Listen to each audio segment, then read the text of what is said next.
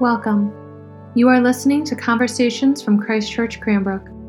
We are a faith community located in Metro Detroit who have been transformed by God's acceptance, love, and grace. Whoever you are, wherever you find yourself on the journey of faith today, we pray this podcast will feed your soul and inspire your spirit.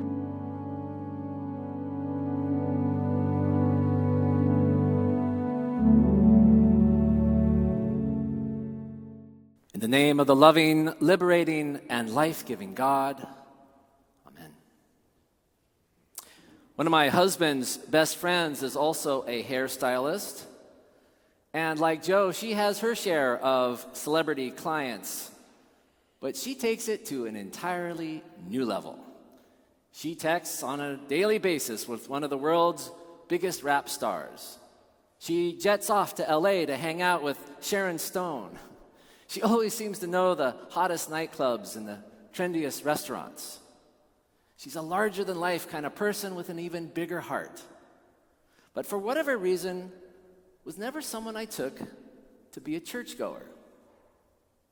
So you can imagine I was all ears when she told me one day that she just loved this non denominational big box church that she had discovered. So I asked her, you know, what is it that you like so much about it? Tell me more. And she said something very interesting. She said, Well, for one, it's nothing like the churches I grew up in. This church, this church feels like I'm watching an episode of Oprah. And I was like, um, okay, say more about that. And she went on to explain how the traditional churches she grew up in spoke in a language and preached in a way that really never resonated with her. For her, they were always answering questions that she wasn't asking.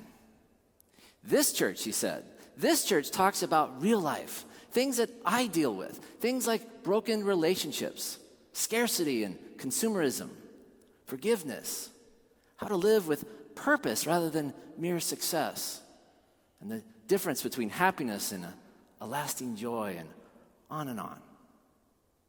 This church helps me navigate my life. And of course, my reaction was, Amen.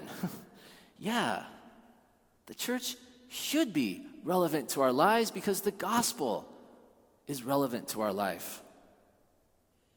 As Jesus says in the Gospel of John, I came so that they would have life and have it abundantly. So, yeah, the church should be always pointing us in the direction of that life, not with abstract doctrines, but through the realities of our daily struggles. And she was right as well. Some churches, some churches do that better than others. I know here we work very hard at Christ Church Cranbrook to make the gospel not only relevant to our life, but relevant to the needs and the concerns of the community around us. But like all institutions, any church can get too inwardly focused. We can get caught up in maintaining traditions that have worn out their usefulness. We can cling to old doctrines that history has left behind. We can hold on too long to language that leaves people out. We can read scripture in a way that draws the circle too small because we've always been at its center. We can get so caught up in the, in the rules and the requirements of the religion that we can lose fight, sight. We can lose sight of the faith it was meant to point us to. I think that's a bit of what's going on here in today's gospel when Jesus goes to the synagogue to preach for the very first time. And all who hear him are astounded. They've never heard anything like this. What is this new teaching? They ask. And while Mark doesn't tell us what he said, we know that, like the prophets before him, Jesus has a way of opening the scriptures up of opening God up in a way that people have never heard before and sharing God's love with those who have never been allowed in before. He preaches a gospel that is for all, that challenged the religious gatekeepers, that changed the rules, that breathed new life into old texts in a way that gave life and new hope to the poor and the left out, the bullied and the beaten down. That's the prophetic voice that Jesus is using. That's the authority that he is speaking with. Have you heard the gospel preached with that kind of authority before? It's hard for me to put my finger on it exactly, but when I have, it's never the words that stay with me so much, but the effect they have on me. It gets my heart pumping. It gets me energized. It makes me want to sit up and to be a better person, to be a better husband, a better father. It challenges me to confront the status quo in my life. And it ignites me within a desire to try on the unthinkable, to imagine the impossible. And so, yes, when the church preaches the gospel with authority, it is relevant. It is life changing because the gospel is life changing. So, all that means we will tackle the same talk, topics and some of the same life struggles as the secular self improvement industry. Unlike the Oprahs and the Dr. Phil's and the good advice shows and the personal growth gurus, we know that the abundant life that Jesus offers us will never be found with more self help, but with God's help. That's what we say after our baptismal promises, isn't it? I will with God's help. And that's good news to me because I know from my own experience that more knowledge, more expertise, more techniques, no matter how many books I have read or classes I have taken, nine habits for this, five practices for that, no matter how practical, no matter how well researched, no matter how much it all makes sense up here, I can never seem to find the peace and the joy they promise. The change they promise never seems to take hold on their own. Trust me, I have a whole library of self improvement books at home to prove it. And sure, I pick up a pointer here or there, a good te- technique for better listening, a good tip like keeping a journal. I can even see some changes in my life for a little while, but like a crash dieter, I can't seem to keep it up on my own for long. Somehow, the nine habits for this or the five practices for that, which I resolved to really do this time, eventually fall by the wayside as they get overruled by the voices of fear and doubt that always manage to rob them of their promise. That's why today's gospel is so powerful to me because notice, the very next thing that happens after Jesus teaches about God's love and the abundant life he has come to offer us, we hear the voice of an unclean spirit, a representative of all the forces of this world which would oppose and lead us astray. And they are worried. Because unlike the crowd, they know who Jesus is. And they know the gospel that Jesus is about to unleash in the world, if heeded, if heeded, will render them powerless. Have you come to destroy us? They ask in fear. And Jesus answers them by doing exactly that, right in front of everyone.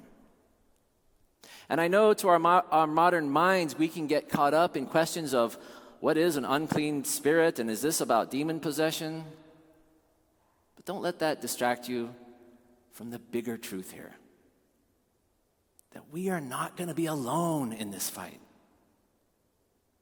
Jesus makes it clear he is not just going to show us the way, he isn't going to just describe the kingdom of God but he is prepared to stand against and cast out anything and anyone who would try to rob us of the life he has come to offer. And I don't know about you, but knowing that Jesus not only shows us the way, but has our back along the way, that is good news. That is a new teaching. As I was reflecting on this idea, an old 80s movie I saw as a kid came to mind My Bodyguard. It's about a young boy who is getting bullied relentlessly at school to the point that he is possessed, if you will, by constant fear and anxiety about what's lurking around every corner. Desperate and miserable, he decides to find the, the biggest and strongest looking kid in school, and he's going to pay him to be his bodyguard. And it works. His belief in this protector enables him to take the leap of faith he needed so that he could stop looking over his shoulder, so he could be himself again, so he could play and laugh and make friends and just be a kid again, to be the person God made him to be again. I too need to be reminded of that myself. Because every week I walk out the doors of this sanctuary and I go into a world that seems to excel at pull- pulling me back down again. A world that always seems to know how to bully me, how to press my buttons, how to play on my insecurities in just the way that feeds my inner demons. I need to be reminded that in Jesus, I too have a bodyguard. That I don't have to face what's lurking around the corner of this life alone. And when I hear it from this pulpit, when I sing it in our songs, when I say it in our prayers, when I see it in the faces of each of you, I start to believe it once more. So when my unclean spirits return with God's help, I can find the courage to silence them. In the movie, it turns out that the boy's bodyguard isn't much of a fighter after all. When the bullies get a gang together and come gunning for them, he goes down pretty easily.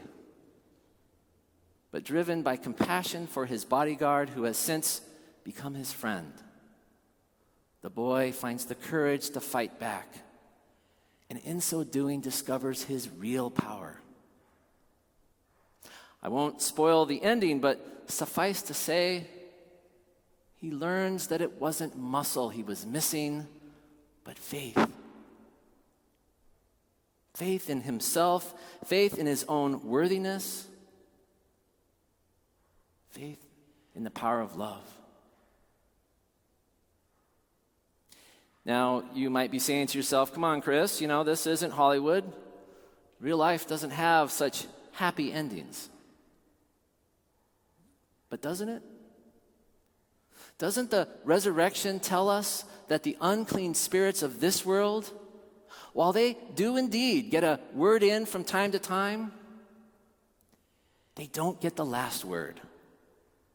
And if they don't get the last word, perhaps we can take the leap of faith that we need. So that with God's help, we too might find the courage to silence them once more and be freed to follow Jesus more closely and to live more fully when we do. Amen.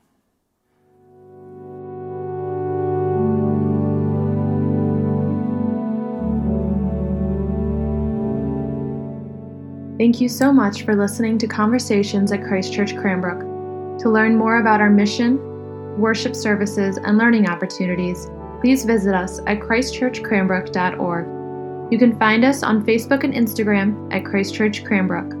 We look forward to you joining us again, and may God bless you now and always.